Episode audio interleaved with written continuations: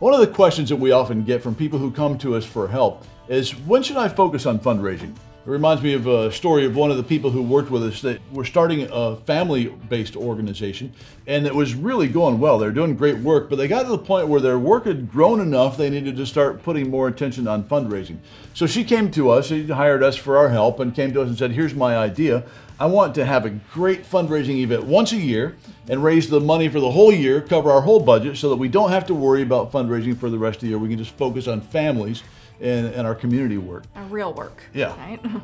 What we told her was it, it you know, it doesn't work that way, unfortunately. Wish it did. yeah, it's a, it's not a fundraising is not a faucet that you just turn on once a year and hope it works. It really is a pipeline that has to be constantly flowing. It's a process. You're building relationships with people who care about what you're doing and so they're giving to you. And that's what we constantly are teaching on Donor Farm is you're building relationships with people who are funders who are funding your work because they understand the problem you're facing, that you're solving in the community, how you're solving it, and how their donation is going to help advance that and keep it going. And so they're going to be interested in getting reports on what's going on and hearing more about it, and then they'll give again at their own pace as they see progress. So it has to be that constant communication, nurturing relationships, and watching those grow. And keep in mind, fundraising isn't always just asking for money. Oh, if, yeah. If you do have somebody who went to your big event, gave you a large donation, you can be fairly assured that they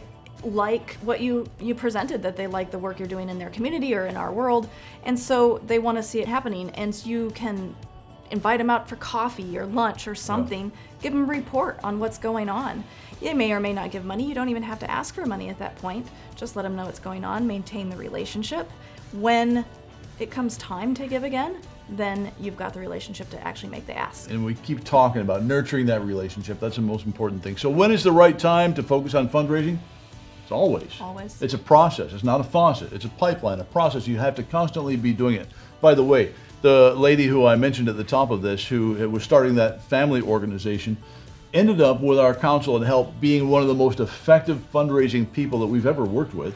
And also at the same time, she built a fabulous organization that was so effective in changing lives and helping families because she saw it not as an interruption in her organization's work, but those funders were part of her organization's work and building relationships with them is part of what made her successful. So keep coming back to Donor Farm. These are just like the tip of the iceberg. We're giving you little tidbits of help that I hope are practical. There's a lot more to it, so keep coming back and learning more and finding new ways for us to help you through Donor Farm.